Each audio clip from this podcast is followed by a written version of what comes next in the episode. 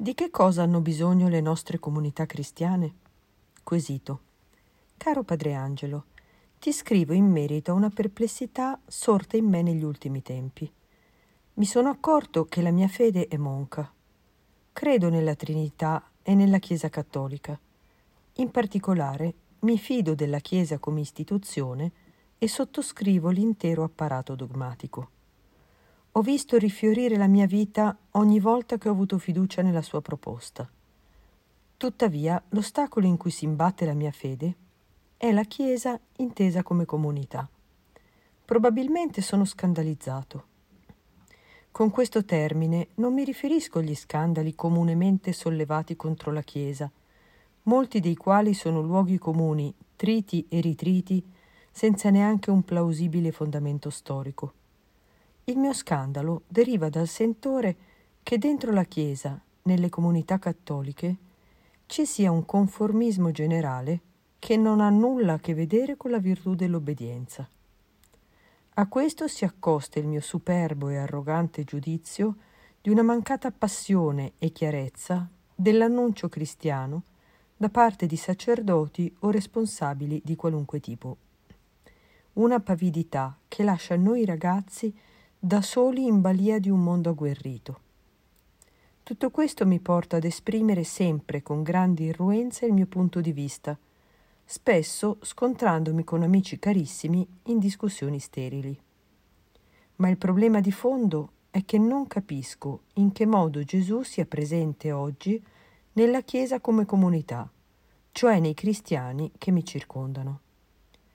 Paradossalmente è molto più semplice credere nella presenza reale dell'Eucarestia.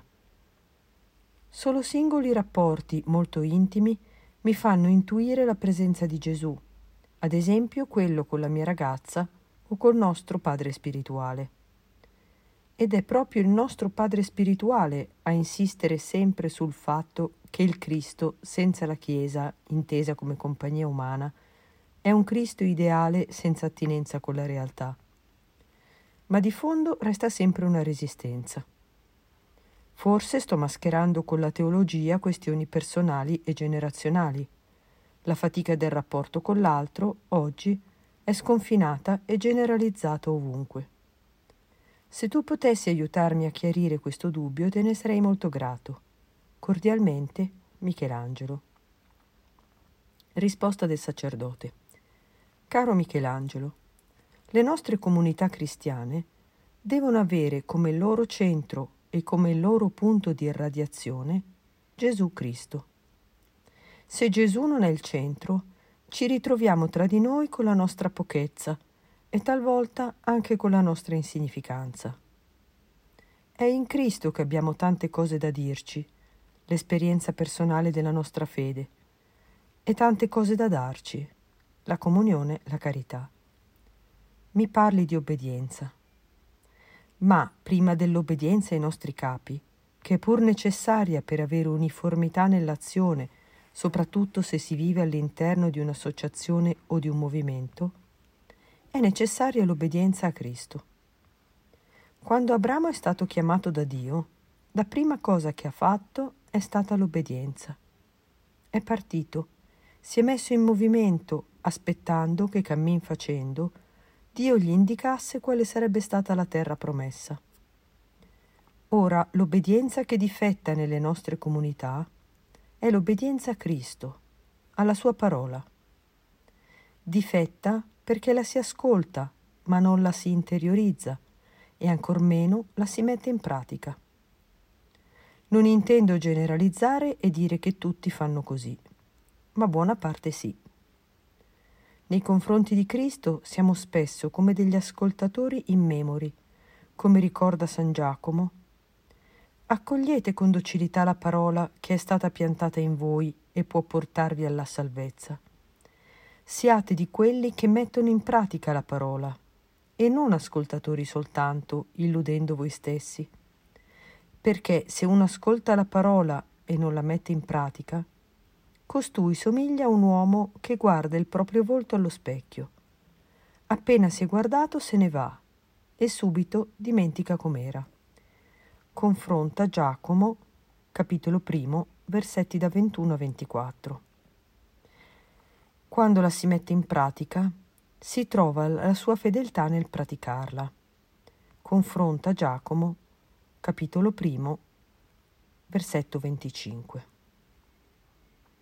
A questo punto la parola di Dio diventa fuoco nel cuore e comincia a raddrizzare la nostra vita. Ne viene da sé che questo fuoco divampi e comincia a contagiare anche gli altri. Hai toccato il punto dolente quando parli di una mancata passione e chiarezza dell'annuncio cristiano da parte di sacerdoti o responsabili di qualunque tipo. Quando la nostra predicazione è gelida, priva di passione e di chiarezza, quale frutto può ottenere? Penso al calore con cui ha parlato San Pietro nel giorno di Pentecoste, tanto che San Luca conclude con molte altre parole rendeva testimonianza e li esortava. Salvatevi da questa generazione perversa. Confronta Atti, capitolo 2, versetto 40. Quando parlava tutti si sentivano trafiggere il cuore e chiedevano a lui e agli altri apostoli, Che cosa dobbiamo fare, fratelli? E Pietro diceva, Convertitevi e ciascuno di voi si faccia battezzare nel nome di Gesù Cristo per il perdono dei vostri peccati e riceverete il dono dello Spirito Santo. Confronta Atti capitolo 2 versetti 37-38. Pietro poteva dire tali parole perché era pieno di Spirito Santo. Era come trasformato in Cristo. La gente sentiva che Gesù era vivente in lui ed esortava per mezzo suo. Per questo non attraeva a sé, ma a Cristo. Dici che questo lo senti poche volte, quando parla il tuo padre spirituale oppure quando sei con la tua ragazza. A questo punto però io ti dico, non aspettare che siano gli altri ad essere pieni di Spirito Santo e di fuoco. Mettiti tu in movimento lasciati trasformare da Cristo. Vivi in modo tale che gli altri sentano che Gesù parla attraverso di te. Penso in questo momento alla bella figura del beato Carlo Acutis. La sua famiglia non era profondamente cristiana.